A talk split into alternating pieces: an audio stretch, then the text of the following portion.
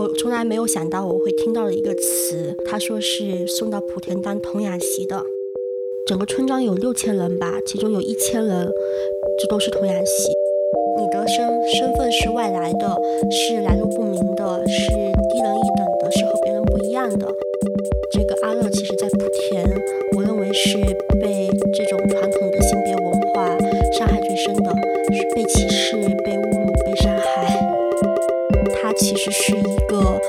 积累很急剧、很迅速，但它的文明的这个东西其实是不在之前的进程里头，所以反而财富会让它愚昧和传统的一面更加夸张。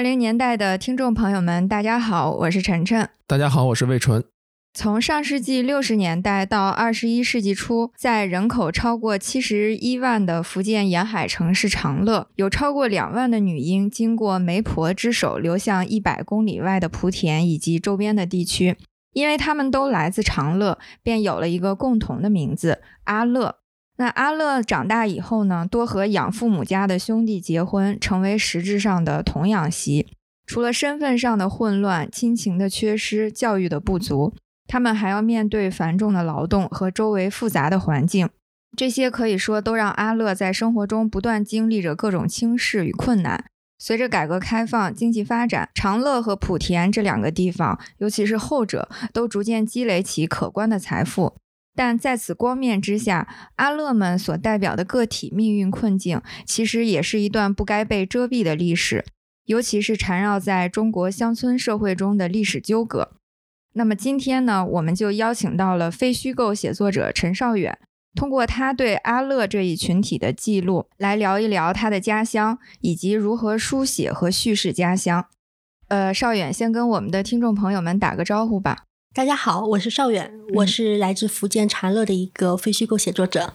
好，我想先听邵远介绍一下自己的家乡长乐，或者你跟我们讲一讲，就是有什么机缘让你有了记录阿乐这一群体的想法。其实长乐在中国媒体上并不是一个新鲜的一个地方。呃，它是一个有名的偷渡之乡，所以其实从上世纪九十年代开始，包括这个美国的一些媒体，然后南方周末、凤凰周刊的媒体，其实都报道过福建长乐的偷渡现象，以及呃乡民偷渡移民之后给我的家乡带来的一些变化，包括比如说很多老乡他们在海外挣的钱回老家建别墅，然后呢，老家的这个村落可能都变成了很富裕的空心村的这些现象。我为什么会关注到这个莆田阿乐这个事情呢？也是因为我是觉得我们家乡是一挺有意思的一个地方，所以在二零一八年，因为一些机缘，我有了一段比较长的这个可以自由撰稿的时间，所以当时在二零一八年春节，我就想回家，也也是基于是可能想打捞和记录一些我们老家的这个偷渡往事。呃，因为当时我给古语实验室做这个撰稿人，所以就想写一写这些故事。但当时的编辑是觉得说，偷渡往事其实在媒体上并不新鲜了，然后也有了很多的这个记录。因为当时找不到好的点，在一个深夜，就是在老家的一个这个地方性的一个公号上面，就在找一些线索，想给编辑报题。当时就意外的发现正月里头他们会举行这个寻亲活动，嗯，但是这个活动是已经过去了。然后呢，从呃这个公号上面的报道来看，当时这个活动应该是规模挺大，有就是上千人在这个我们我们老家的一个公园里头寻亲，所以当时就很。好奇，因为这个现象我是不知道的，所以呢，看了一下这个报道，发现以及就是现场的照片哈，发现就是这个寻亲规模是挺大的。其实就是出于记者的这个直觉吧，觉得这里头应该会有故事。而且其实那一两那一两年，像江南企鹅还有嗯这样的故事，其实在报道媒体报道里头也有这个，也有挺大的关注度，所以当时就跟这个编辑说，呃，这可能是一个好故事，所以编辑也是觉得说可能是可以写写的，所以我们当时本来想的是说，如果它是一个好的寻亲故事的话，从中呃就寻寻亲群体他们的这些心路和他们的这个经历的话，可能可以写一篇小故事，所以我我就开始了这个采访。在采访过程当中，就发现这个故事的它的它的这个深度和这个体量是超出我的我的预期的。我记得是我从这个公号，然后联系上了这个寻亲的组织。我在一家咖啡店见到了这个组织的这个两个其中的两个成员，他们跟我年纪差不多吧，然后比我大几岁，也是八零后，也是我的长乐老乡。然后他们就告诉我，他们是帮家里人寻找，一个是寻找妹妹，一个是呃寻找他们的姐姐。然后他们告诉我，他们的姐姐和妹妹。都是在上世纪的八十年代、九十年代被遗弃，然后被送到莆田，但是后来却寻找不到的。当他们给我看他们在这个寻亲 DNA 库里头的这个名单的时候，我就特别震惊，因为这个规模可能已经有几千人。然后呢，我又问说是那他们送去莆田是做什么的呢？两个姐姐告诉了我一个我从来没有想到我会听到的一个词。他说是送到莆田当童养媳的，嗯啊，我记得当时我就张大了嘴巴，我说这个这个事情是现在还有吗？他们说是，而且有跟我们年纪差不多的八零后、九零后，他们现在就是童养媳婚姻的这个参与者。由这两个姐姐，她她们带着我，我们先在长乐寻访了一些寻亲的一些父母和寻亲的家庭，然后我又去了莆田，待了有十天左右吧。由他们联系莆田那边的寻亲的阿乐，然后他们就给我讲他们的寻亲的一些往事，再由他们介绍找到了就是当时贩运和买卖他们的那些媒婆，嗯。然后又揭开了一重当时婴儿贩卖的一些往事。所以叫阿乐，就是因为他们是长乐的女孩，然后给卖到或者送到了莆田，然后莆田那边统称他们为阿乐，是这样吧？对，就是因为可能这一批这个持续三四十年的这些女婴流入莆田的这个现象，最早是由长乐开始，所以他们用这个阿乐来统称这些女孩。但是后来，因为这个，特别是计划生育以后，以及三十世纪九十年代开始了有这个全国范围的婴儿买卖这个现象之后的话，其实他们的来源就已经不可考，而且很复杂了。所以，当他们也不知道孩子是哪里来的时候，就会用阿乐来代替这些来路不明的孩子。嗯，我先把问题回到长乐跟莆田上。就是从经济发展的角度来说，长乐跟莆田他们有什么区别吗？或者说，为什么呃是把长乐的孩子卖到了莆田？这跟他们的经济啊、社会的环境有没有什么关系啊？好，这是一个好问题。就是为什么在长乐，女孩可能是认为被认为是多余的呢？可能也跟这个长乐的地理环境是很相关的，因为长乐是福建沿海的一个城市。长乐在沿海有很多的这种渔镇，像我我的家乡就是一个渔镇。传统的话，这个咱们是从，因为老乡是从事这个渔业生产的，在渔业生产上来说是重劳动体力的，所以这个男性是被认为是能够在海上去从事繁重的这种劳动的，对。而女性的话，她其实是不被认为是有用的，嗯。所以呢，我曾经翻阅过长乐县志，里头就写到，从清朝开始，长乐的家庭如果多生了女儿，如果你的这个粮食和家里的这种供养不起这么多孩子的话，就会选择把女孩溺死。嗯，这个溺死可能就是把她放到水里，或者说是浸溺到这种呃马桶里，就就其实就有一个这种溺婴的这个传统。这个其实可能是经济生产来说的这种一种自然选择。嗯，然后为什么是送去莆田呢？这其实跟莆田的这个传统也也相关，因为莆田是一个崇尚多子多福的一个地方，他们认为说是孩子多是是福气，是一个吉祥的表现，所以其实莆田不管是莆田的城市还是这个乡村，其实都喜欢是多生孩子。莆田和福建南部的，比如说像惠安和石狮这些地方的农村有点像，它是会把女性当做劳动力，因为莆田是多是从事农业生产，或者经商外出经商，是它对于男性和女性是会这么分工的：男性经商或者读书，然后呢，女性是做这个农业生产和家务劳动。所以，当女性被认为是在家庭里头有贡献、有作用的时候，其实她是可以逃避被弃逆的这种命运的。像莆田阿乐他们多被送去的地方，也是莆田穷的地方，他们。被称为界外，其实这些界外有很多地方也是在莆田的沿海的一些地方，但因为莆田的地还是比长乐会多一些，所以呢，那些女孩过去以后，她也会从事农业生产，都会干很繁重的这个农活。而莆田男性相对会比较 养尊处优吧，当女性女性来分担这些劳动的时候，他们其实就可以相对，就算是农村的男性，他过得也还是比较自在的，对。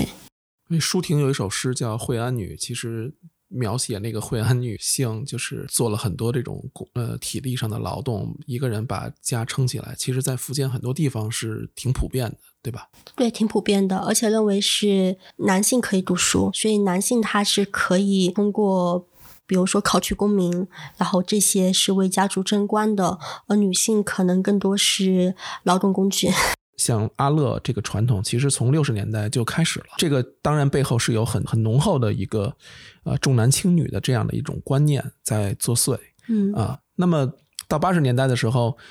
您觉得这个事情跟计划生育的政策的这种呃严格也有没有关系啊？这肯定也是有关系的，因为包括我我采访的很多这个送出女婴的家庭，他们很多就是基于。这种传统观念，还有以及在乡村生活，就是这种社交压力。因为如果你生不出男孩的话，其实你这一整个家庭都都是会被嘲笑的。特别是女性，她受到的压力是特别大的。所以，往往这些决定把孩子送出去的是母亲，是同样是一个性别的女性。然后在计划生育严苛的环境下面，很多家庭就做出了就是把孩子送出去的这么一个这样的决定哈。嗯，但我我我不知道就是莆田当地当时的这个计划生育的这个情况怎么样哈。但看起来是有空间的哈。对，看起来是有空间，因为。我当时撰稿的这个古语嘛，它它也是一个内容平台，所以其实就当地政府，它其实，在莆田阿乐的这个事情上面，它后面是是否就是有一些空间？其实这一块当时是不敢调查的，因为相对可能会是比较敏感。嗯，但我们就是姑且认为是有一些空间吧。在你的这个调查过程中，因为你也接触了很多阿乐，你觉得他们？就是整个的这个人生都会遇到哪些方面的困难，或者是说你觉得他们最大的困难是什么？这个困难应该是很多很多的。就是我觉得哈，他们其实整体在莆田的女性里头，可能可以算是最低等的。咱们可能会去说北京、上海的这种相亲角，你要相亲的话是是看各种条件嘛，是进行这个有有这个鄙视链的。其实，在乡土社会里头，这种相亲的鄙视链是更加。直白和赤裸裸的，尤其在福建和长乐这样的地方，女性的这个身价是以彩礼来特别直接和明显的表现出来的。嗯，为什么说它是最低等的呢？产生童养媳这个现象，就是因为穷人家他怕娶不起老婆，所以呢，他会从小开始。买一个，或者是说就是收养一个孩子，然后从小养起来，长长大之后配给这个孩子，这也是因为他们对于贫穷的这个惧怕吧，然后有有这么一个压力。有一些长大的阿乐，他如果不想被送出去的话，他其实也会去相亲。但你会发现在相亲市场上面，就即使他的比如说外形条件或者说是其他的条件都挺好，但因为这个身份，他们也不会在相亲市场上。多受待见，所以呢，整体的这个阿乐，其实在莆田，我认为是被这种传统的性别文化伤害最深的，是被歧视、被侮辱、被伤害。你说的这个，因为他们的身份，就是指只要知道他是阿乐，就已经会很被受歧视，是吗？还不是说，因为可能有的阿乐他也许也很受养父母的喜爱，也愿意给他出一些嫁妆，还是说只要是知道你是阿乐，就好像你有一个原罪一样，就已经很低等了。他他其实他们，因为阿乐大家都知道是从小是被。收养不要的女孩，或者是说是被抛弃的，所以其实阿乐在成长过程当中，从小也从小也是会被周围的小孩、周围的这个村庄里头的邻居他们所嘲笑。所以这可能就像像是一根刺吧，这个刺，这个你的身身份是外来的，是来路不明的，是低人一等的，是和别人不一样的。其实这个东西伴随着阿乐群体他们的这个成长，其实是一一路过来的。因为你刚才说莆田其实就是很需要女性做很重的这种劳动力，那这些阿乐他呃小时候抱到家里，是不是就开始承担了家中的一些呃劳作的一些事情？然后包括他们的教育，是不是？养父母也不会给他们很充分的这样的机会，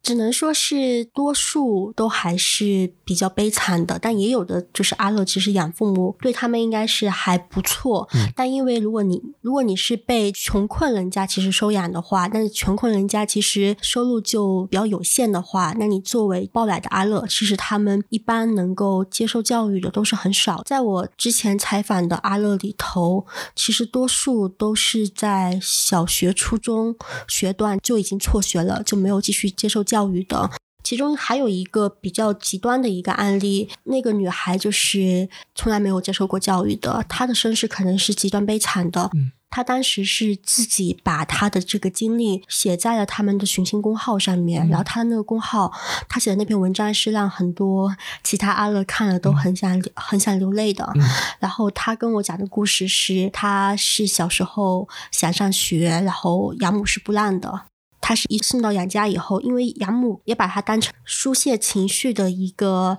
一个中介，因为他的养父就是在他很小的时候就去世了嘛，养父对他还是挺好的。但养母后来承担了很多这个养孩子的压力之后的话，就会百般虐待他。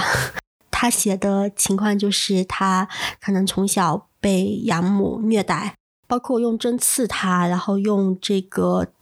铁铲就是打他，而且没有饭吃。小时候他也有好几次就是流浪的经历，然后想想着就是说逃出去，但是呢，可能都会被这个附近的村民给送回去。然后甚至有一次，他他因为一件事情被养母误会，想要喝农药自杀。呃，养母其实也是没有多管他的，所以他。跟我说过，他其实小时候特别渴望读书。当他穿着很破烂，然后到一个小学的这个教室门口，想要跟着一起学习的时候，也是被学校里头的老师以为他是这个小乞丐吧，就把他赶了出去。然后这个姐姐她是自己在后来去了工厂打工之后的话，自己自学了普通话和写字。所以很多阿乐他们也会把自己后来的一些悲惨的命运归结为说是没有读书。没有接受教育，他们很经常跟我说的是一句话是：如果当时上了学，然后多读了书，可能见识就会不一样，然后路也会不一样。尤其是在他们会不会选择嫁给丈夫的时候，可能就会不一样。但你你你就会发现，可能阿乐群体他们是比较典型的一类福建女性，因为我会认为福建女性是。多数是比较勤劳、比较坚韧，然后也比较顺从的。因为你在这种文化下面，单对是被规训的，比较听话的。他们结婚也很早嘛，有的甚至可能是童婚，在你成年之前就在家庭的环境里头。就半推半就的，可能就已经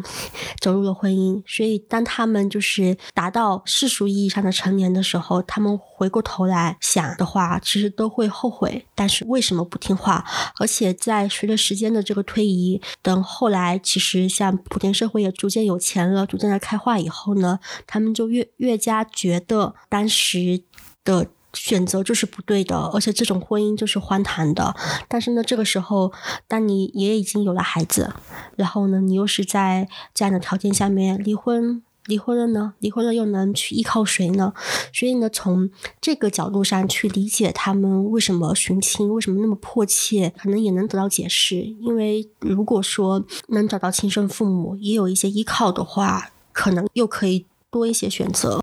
所以他们这个寻亲的情况是不是还挺普遍的？就是特别普遍。是从什么时候开始的？其实很多养女，她们其实自从知道自己是阿乐，是被遗弃，然后呢被送到莆田之后，就开始出现这种个体的寻亲。其实有好几个阿乐都说过，他们自己呃找回长乐，然后一个村庄一个村庄的去问自己是哪里来的这种情况。但是就是开始这种成规模的组成这种寻寻亲的互助群体，应该是到了新世纪。之后才开始的，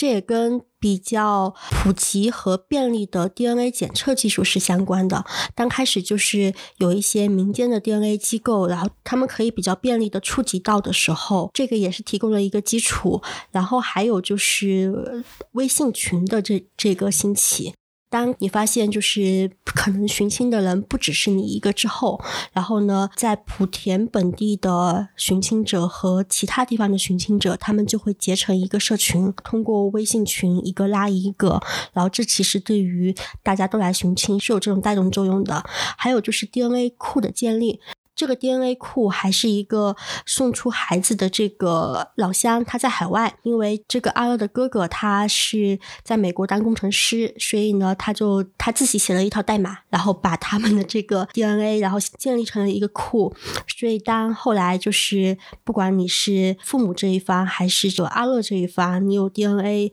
检测之后的话，都可以就是输入到这这个库里头，然后呢进行比对。因为阿乐它的来源是错综复杂的嘛，然后呢，只有就是呃，你来比对的女儿这一方和父母这一方越来越多，才有可能增加这个比对的几率。所以他们其实现在都还在呃，希望能够就是动员更多的这种父母，还有更多的这个阿乐他们来检测这个 DNA。但其实可能在莆田的话，还有一些地区，特别是比较偏远的海岛和这个山村里头，还有一些阿乐，他其实是他想寻亲，但还不知道这个相关的这些信息的。比如说，我当时去了一个一个村庄吧，那是在莆田算是最偏的一个一个山村。我为什么去那个山村？就是因为他当时在二零零五年的时候，媒体报道过一个案件。那个案件就是由一个小学老师，他杀死了他的这个童养媳的。妻子，对他会认为说是这个是一段悲剧，然后呢，他也是这一类悲剧的受害者。凶手自己认为也是受害者。对，因为他是一他是一个受了教育的男性，但也因为是父母为他找了童养媳，他觉得如果不接受这个婚婚姻，可能就很不孝顺。但是呢，婚姻又很不幸福嘛，所以应该也是他。自己就是在外面有其他的伴侣，然后这个事情也引发家庭矛盾，然后之后的话，在一次酒后，他就失手打死了他的他的妻子。这可能也是就是从一个男性视角，然后来反映出呃童养媳这个这个现象的不合理。然后当时这个村庄的话，因为这一桩案件，其实在媒体上有过一阵媒体对于莆田童养媳的这么一个现象的关注函。当时媒体去找他们当地政府的官员问过，其中就有说是当地应该是有总整个村庄有六千人吧，其中有一千人这都是童养媳，而且这个童养媳是分为不同年代的。然后其实这个比例就很大。甚至我还还通过这个村庄的一个这个七零后的童养媳联系上了他的孩子，他孩子当时在国外留学，他是一个九零后，然后他告诉我，在他小时候，他妈妈也给他抱养了一个妹妹，然后这个妹妹是被从小是被认为是或者是长大后要许给他，或者是他。他的弟弟，当然他和他弟弟都认为这个事情是很荒谬的。然后呢，他们也觉得他和他弟弟肯定是要要说服父母让妹妹就是另外婚嫁的。啊，这也说明新的一代他是拒绝这个事情的。我有一个好奇，就是说在这个寻亲的。这个过程中，是不是主要的发起方都是阿乐？就是像比如之前把孩子送走的长乐的这些父母，他在这个寻亲中占的比例也还是不少的。但说实话哈，比起阿乐的这个量，还是比较悬殊的。比如说，他们整个寻亲团体的这个中心人物，其实就是一个长乐的阿姨。她也是因为计划生育，但她生了这个一胎女儿之后的话，她还想再生一个孩子，但第二胎还是个女儿。所以呢，她在一个莆田媒婆的这种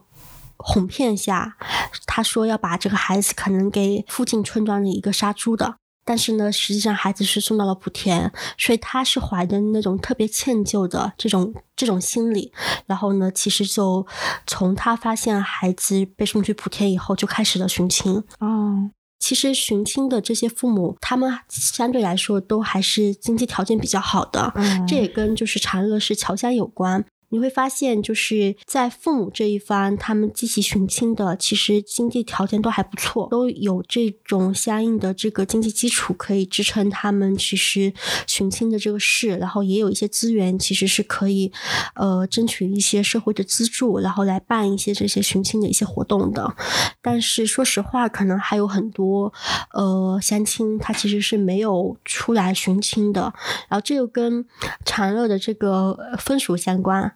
就是什么风俗？这风俗是什么风俗呢？就是其实长乐人在这个，比如说红白事，在婚姻嫁娶上面的这些费用，他们是会有攀比的。比如说刚刚说的这些彩礼可能会越来越高。嗯。然后呢，当这些当年被送送出去的女儿经过 DNA 比对成功要回来的时候呢？一开始也会给这些这些归来的女儿哈一些，比如说礼物，包一些红包。那你会发现，就是这个东西也开始变味了，然后就会开始发现，就是水涨水涨船高，开始就是越来越多之后的话，就有一些可能条件不怎么样的生父母，他们就不敢寻亲哦，他们怕就是寻亲可能会带来就是经济上的压力。对对对对对，所以这个寻亲的结果可能也。并不总是一个幸福的结局。是的，嗯，确实是这样的。因为有一些阿勒汗，他养父母对他还挺好的，这里头可能就会他寻亲就会让养父母会不高兴嘛。然后呢，跟生父母这一方的话，回去有的也会有这些。当你跟金钱、跟利益相关的时候，就会有一些这样的一些故事。从这个亲生父母这个家庭来说，把女孩送走，其实是为了迎接一个男孩，或者说给自己呃这个家庭呃减轻一些经济负担，其实也都是为了让将来这个家中的这个男孩呃娶老婆的时候有更好的条件嘛。那这些男性在呃寻亲的过程中，他们会不会参与进来？因为他的妹妹或者他的姐姐，其实是为了他。才那什么，但他们心中会不会有一些愧疚啊？尤其在这个年代，他们的这个意识和当年不一样。对，就是你会发现，就是有一些积极寻亲的，就是弟弟，一个也是为了完成父母的这种心愿嘛。然后呢，也有就是说出于自己的这种心理，因为是觉得说我的姐姐和妹妹就是因为我才被送出去的。然后寻亲组织里头。我是碰到过一个男性，他应该也是做生意的，条件也还挺好的，他就会积极参加这些寻亲活动，特别是就是会有一些经济上的支持，包括他们可能举办什么活动的话，都会是他可能一次给个几万块钱，然后呢支持他们寻亲。他的妹妹也还是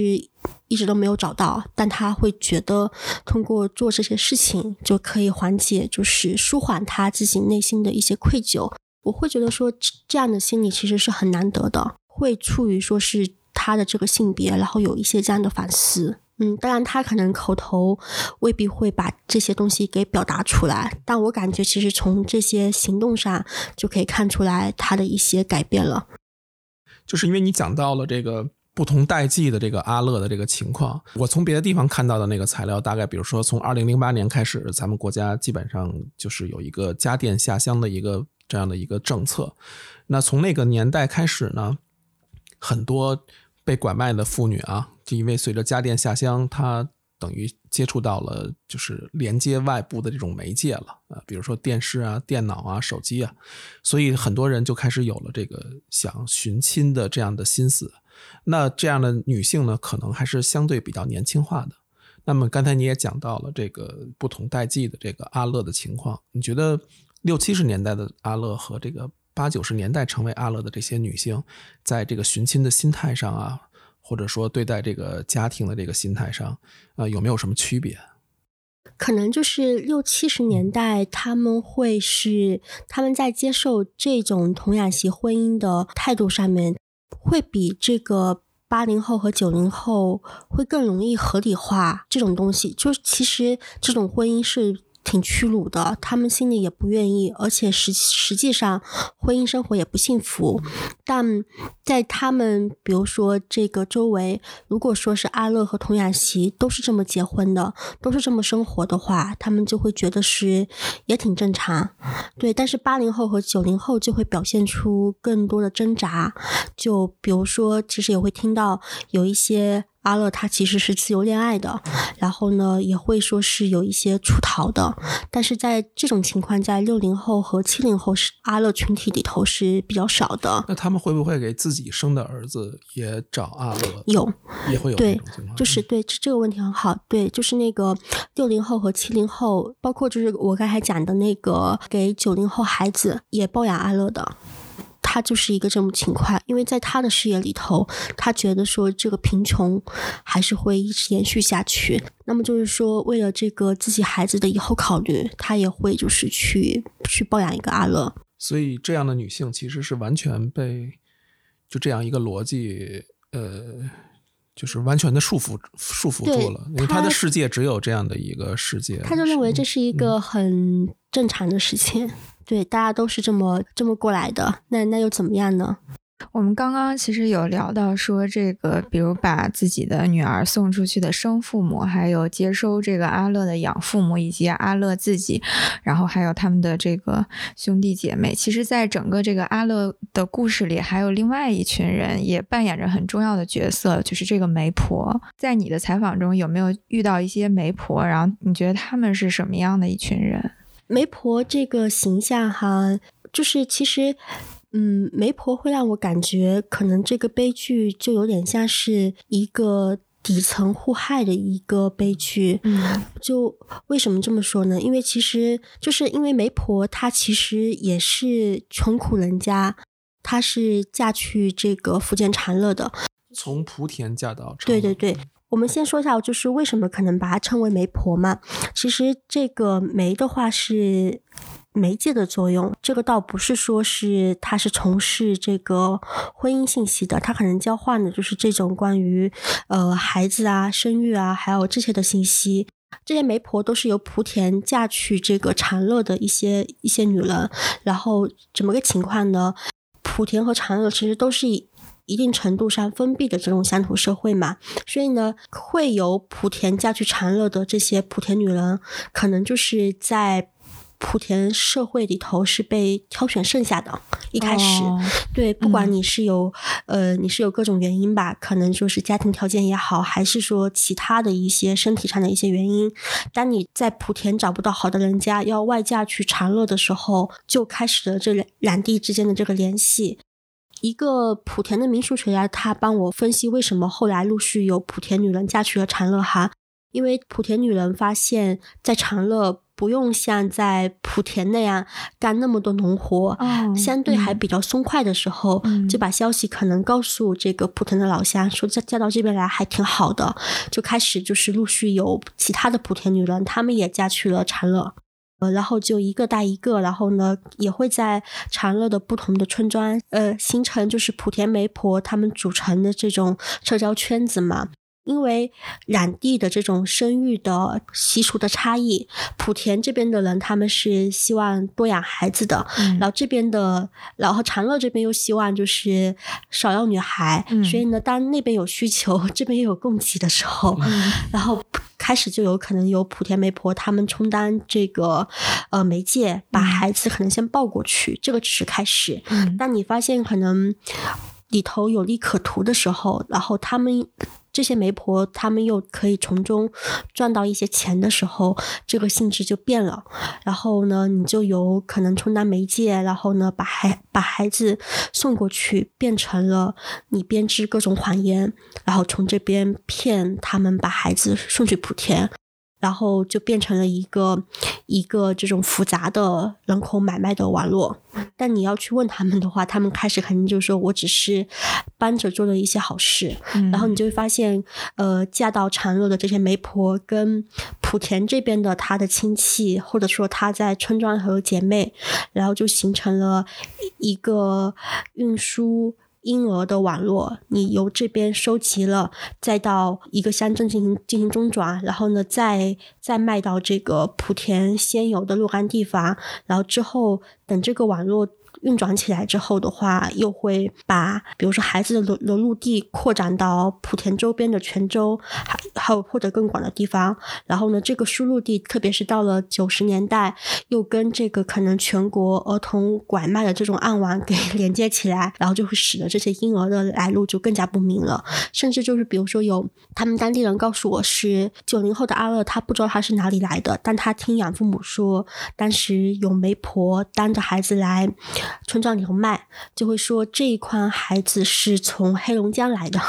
这一筐孩子，这一筐对，这里头可能可以跟大家描述一下，就是当时他们怎么买卖孩子的。对我看到你报道里写的，就有些细节还是挺让人动动容的，就是好像说，因为媒婆就是担着一个扁担，然后前后两个筐子，有的有的小孩可能其实在这个路途中他就。没有呼吸了，或者是还挺挺那什么的。他他会是由他们可能是通过放在筐里头，然后呢伪装成这个一些货物，或者说是这种那啥。他会给婴儿，他们说会给婴儿喂喂石灰粉。就是可以让他们有饱腹感，同时就是说让他们不哭，不哭闹。对，这样的话在路途上就不会被发现嘛。嗯。当你就是到了这个村庄里头以后，会一般会有一个点吧，可能会是在庙里。福建不是有很多很多庙吗？对。会在庙里可能卖卖孩子，或者说在莆田那个市区的这个火车站。嗯。然后呢，你就会把孩子就是。摆在这个两边，像卖货一样卖出去，然后也有一些是由媒婆运过来以后呢，又给当地的一些媒婆，他们会当着孩子，可能到村庄里头走街串巷的卖，然后就会喊说卖阿乐了，有人来买吗？就就会有一些人去挑，但因为就是一些年幼的孩子，其实他都。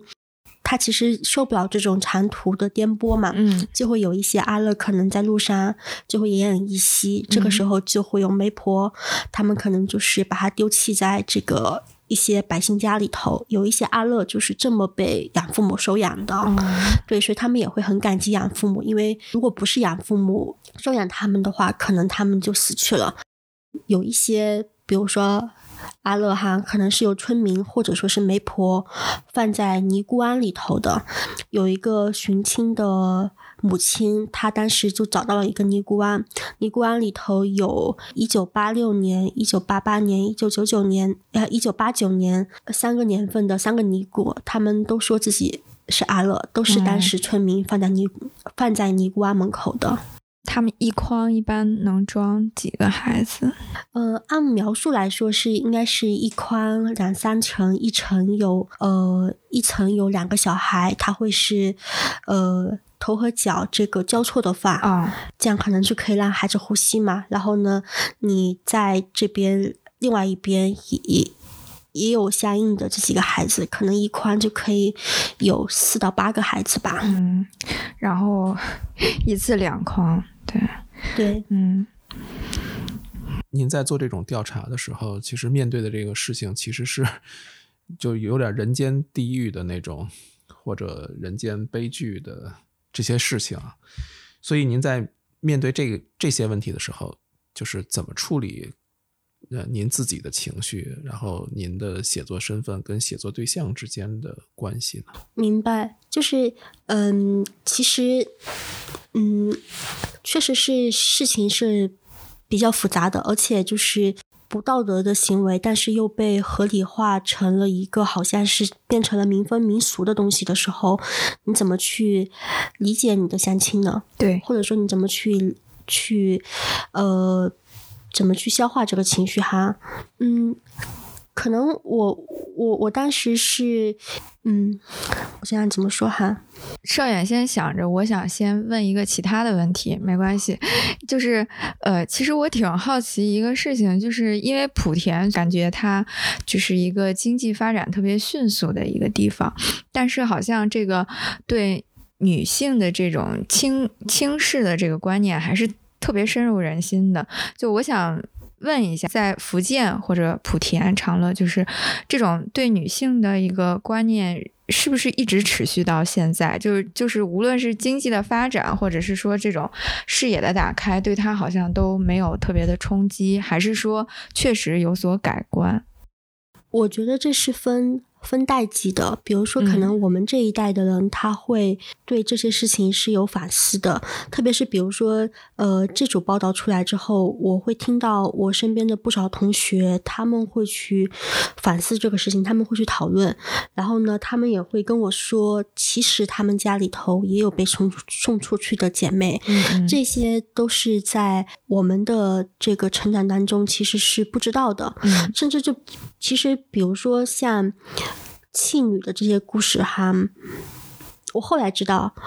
我奶奶和我妈妈都知道，嗯，但是呢，他们不会把这些事情告诉我们。其实大人们都知道，老家有不少人家都把孩子送出去，但他们会有会出于一种无意识的心态，觉得说这是不大光彩的事情，所以呢，大家都会把把这些事情，嗯，默契的给他。不说，对，所以，嗯，我们这一代人哈，如果不是说有一个这样的缘由去去这个调查他，去把这个线索牵出来的话，可能这段往事我也会我也会一直不知道。但是这个不说，可能并没有起到就是你你的长辈们所希望的效果，因为在做这系列报道之前，你你对你的家乡也是有一些误解，或者是说，或者是不理解。我我开始写跟家关家乡有关的文章是，其实是二零一六年春节，当时是呃有一篇文章特别火，是博士王磊关，他返回家乡，他发现可能家乡有了很多变化，包括就是有一些打工的老乡，他们可能都赚了很多钱，但他作为一个博士生回去，可能他会有这种家乡回不去，然后呢起了变化的的这种一些想法，所以他干。当时就写了一篇访访乡笔记嘛，所以其实那一年我也写了一篇访乡笔记，其实也是出于类似的感悟。对，然后呢，有了这些这些想法，其实头几年的时候，你对老家，你你会出于一种呃，你是一个呃。受过高等教育的，又是从事记者行当的这样的一个视角，你会去相对有批判性的去看他的很多现象，比如说可能他的高彩礼，那你这个涉及的是可能对把女性作为物品来衡量她的身价，然后呢，老家的人可能就是嗯。认为读书无用，嗯，然后呢，还有比如说其他的一一些相应的现象哈，其实我觉得其实都会有一种就是不自觉的，你会认为那那是一种荒蛮的、不对的这这种心理和这种视角来看待它，嗯，然后呢，这可能也是跟你当时的这种经历和你的这种这种人生的阶段吧。其实跟家乡的关系来看的话，我也是一个。多余的，或者说是因为我也是个女性，所以我也会认为，可能从小这个性别对我来说也是一根刺。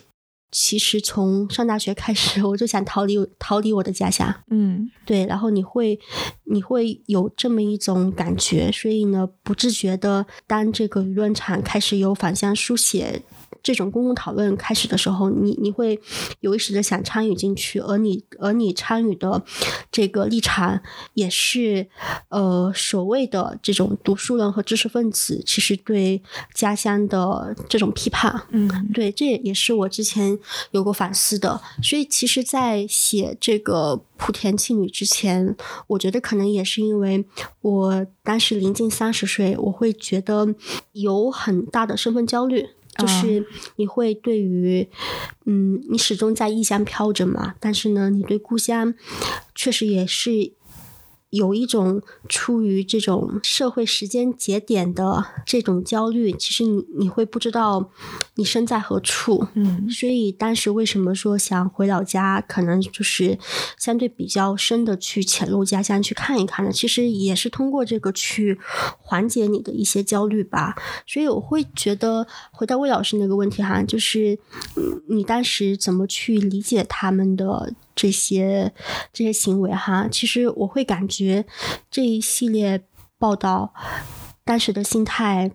已经会有更多，其实你对于老家人他们的这些理解了，就是嗯比如说他们为什么为什么会生出孩子呢？可能你你听一听他们他们说的。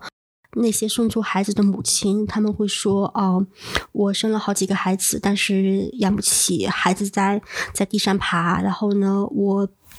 我也要承担很重的这种劳动，就是我刚出月子，然后呃手脚还肿的，我还在织渔网，然后呢小孩的哭声让我受不了，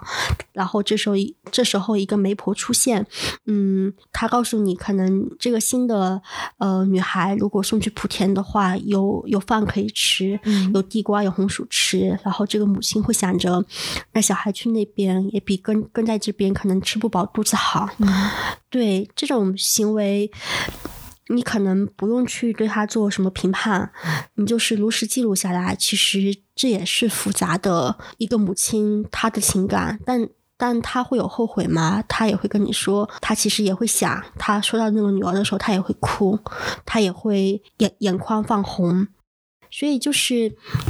可能就会在在当时的这种心理心理上，你会去更理解你的乡亲们他们一些，就是他们会有这种无意识的 合理化这些行为的一些这些心理吧。这个心理可能不用点破，他到底道德不道德，是不是合法的，这些也都是有争议的。但他们确实也经历的，比如说生活的艰辛，也会有很多做不做出这些选择的这些这些这个挣扎和冲突。嗯我觉得就是特别在这个过程当中，我也跟我母我母亲有过交流，然后呢，呃，她也会跟我说，可能她当时也有过，是不是不要我的妹妹的一些想法，嗯然后呢，你会觉得说这些话，嗯，你听起来其实挺刺耳的，嗯觉得说好像挺不对的。但是你又联系到，比如说他自己养育孩子，因为我们家孩子比较多嘛，我母亲也是一个，就是在这种性别压力下，然后为了生一个男孩，不断生生育多胎女儿的一个这样的女性。现在去看的话，她其实她的一生也很操劳，然后呢，也接受了很多的艰辛和不被理解，所以呢，只能说我们可能都是这种性别文化的受害者。但你说你你于理的话，你会你会觉得你的这些乡亲们做的未必对，但于情的话，你又会觉得他们也是艰辛，也是辛苦的。嗯对，所以我是觉得，就是当在写、在做这一系列的采写的时候，你会对他们的处境会多了一些悲悯，会多了一些可能是共情和理解。就不像可能更更年轻的时候，可能更多的是批判，嗯会觉得说，嗯，会自己其实无意识的做一些道德批判，其实是有有有这种优越感和这个和不理解的。嗯但就是你你要是比如说现在让我去说他们做的到底对不对，或者是说什么，可能我还是不能够给出一个定论的评价。明白。所以这种无法给出定论的评价，是不是也是你写家乡的时候遇到的比较大的困难？就是其实呃，任何一方的那个呃状况跟想法，其实你都能理解，但是你有可能在这个过程中，除了记录之外，就不能再做更多了。我我觉得可能就是，特别是处理一些这个中国现实题材的这种呃非虚构故事的时候，很多时候其实就是这样的，因为真实的现实的世界它。未必会有那么多戏剧性和冲突，但更多时候它就是这种晦暗不明的，它就是晦暗不明的一团雾。然后呢，你可以去把各方他为什么这么做，然后写出来，但其实你可能下不了一个明确的判断。嗯，我们刚刚也提到了，就是曾经有过那么一段返乡书写的热潮，但是现在好像也也也不大提了。其实。就是可能在中国的这个现代化进程里面，返乡书写它也许就会是一个必然会消失的题材，或者说它的处境可能就就肯定会是越来越尴尬的。所以我是想问一下邵远，就怎么看这一类书写？嗯，我感觉是就是前几年之所以就是掀起这个返乡书写。也是因为中国社会，呃，累积到了一定的这种城乡差距，然后呢，大家其实对于这些问题，呃，都是有痛感和有和有认知的，呃，但是就是呃，为什么会有一个博士他可能开始写起呢？也是因为就是说，当你发现一个农村家庭供养出来的读书人，他的教育回报不像以前。以前那么直接，或者说是不像以前那样，其实你上了你上了大学，读了博士就有回报。可能你跟这个呃农民工他的这种其实累积的收入相比的话，可能还不及就是后者的时候。然后其实开始有这种比较有刺激的这种这种痛感，其实书写出来了。所以大家其实都会对于转型中国它的这些落差和这些这种现实问题开始有一些反思，有一些集中性的这种书写吧，也也是社会情绪有所累积，但是可能前面都没都没有释放。后来，这个反向书写由研究生、博士生和这个记者开始书写，这后面也有了一些相应的一些批判，可能会觉得说这些反向书写是不是有一些精英视角？嗯，所以呢，我我觉得只是在春节期间的这样的可能时间比较集中的这种书写是淡出了视野，但。可能从其他的这种角度来看，包括你更多关注乡土社会，关注这种，比如说城市化进程中失落的这种家园，哈，像梁红老师的《楚原传记》，其实这样的题材还是不会消失的，只是说形式不一样而已。但那几年确实是因为每逢春节。都会写嘛，都会写。其实是过度曝光之后的话，有一些热度也会也也会散去，并且可能也跟就是比如说一些这个短视频平台，像快手、是快手和抖音这种平台兴起之后，你会发现可能呃乡土社会、农村社会的他的这些声音，其实开始逐渐出现在公共视野里头了。你发现可能就对，但是这个出现的方式好像也有一些奇怪，我觉得就是他。面慢慢好像有一部分走向了那个另一种猎奇的路线。就就是可能因为你的这个媒介形式的丰富，然后呢，而且这个议程设置也改变了，不是说只是在这种春节返乡，然后由可能掌握了这种掌握了笔的权利的嗯知知识分子和媒体他们来写了之后的话，就是变成不是一个新鲜事了，所以自然的可能这种返乡书写变得不受关注也是正常的。但是呢，就是我觉得中国社会其实对于城乡之间的差距这个问题还是一个。母题性质的一个写作，怎么其实都不会消失的。嗯，就是我理解邵元老师的意思，就是说，因为中国现在正在处在一个城市化的进程里，当你这个城市化的进程没有真正的完成，那么返乡书写它就永远会存在。啊，但是它消失的部分可能只是某一种范式，比如说刚才我们聊到一种精英视角，回到家乡之后，它反而带来自身以及嗯呃乡亲们对他的一种失落感啊，那种反差感其实就是某种程度上的戏剧冲突。有了这个冲突，它自然就有一个书写的一个动力。那么这样的一个范式，可能这一轮的书写已经结束了。嗯，但是未来的各种情况其实是依然存在的，包括你所提到的，就是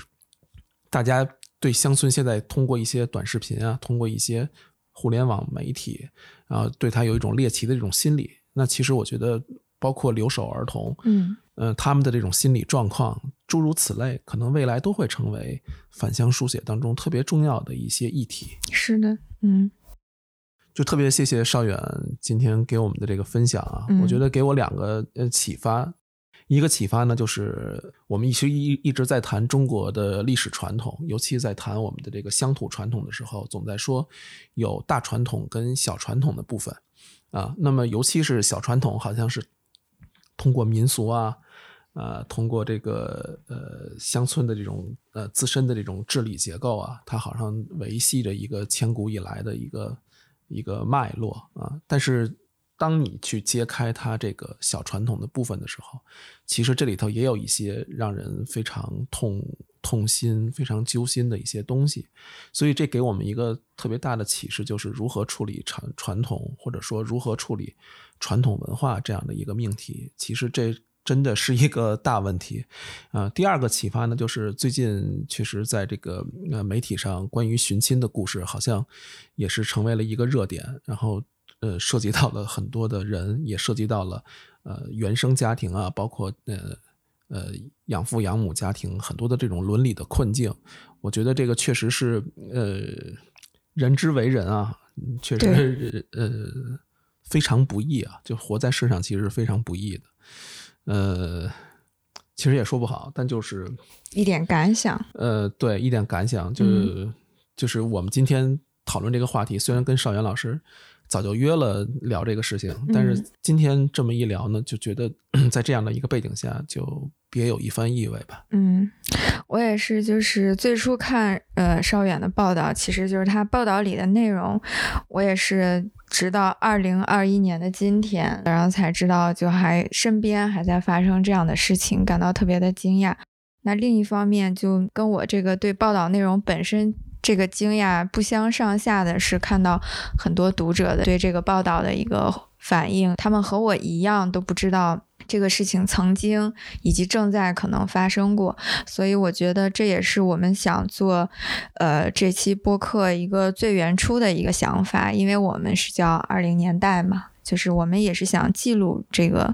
当下正在发生的一些事情，或者是说一些事情发生之前是怎么样的。所以就是这样的一个呃呈现出来的长乐啊、莆田啊，其实我们嗯。并不是说要针对福建或者针对长乐与莆田，嗯。呃，但是这种地方性的知识和我们呃一直在这个呃像北京啊、上海这种大都市生活的人来说，这种知识其实是需要大家了解的，让我们能看到在现代跟传统这个积聚变化的这个过程里，其实有很多人是在这个过程中被命运甩在了比较悲惨的一边。我们要对这些人其实一直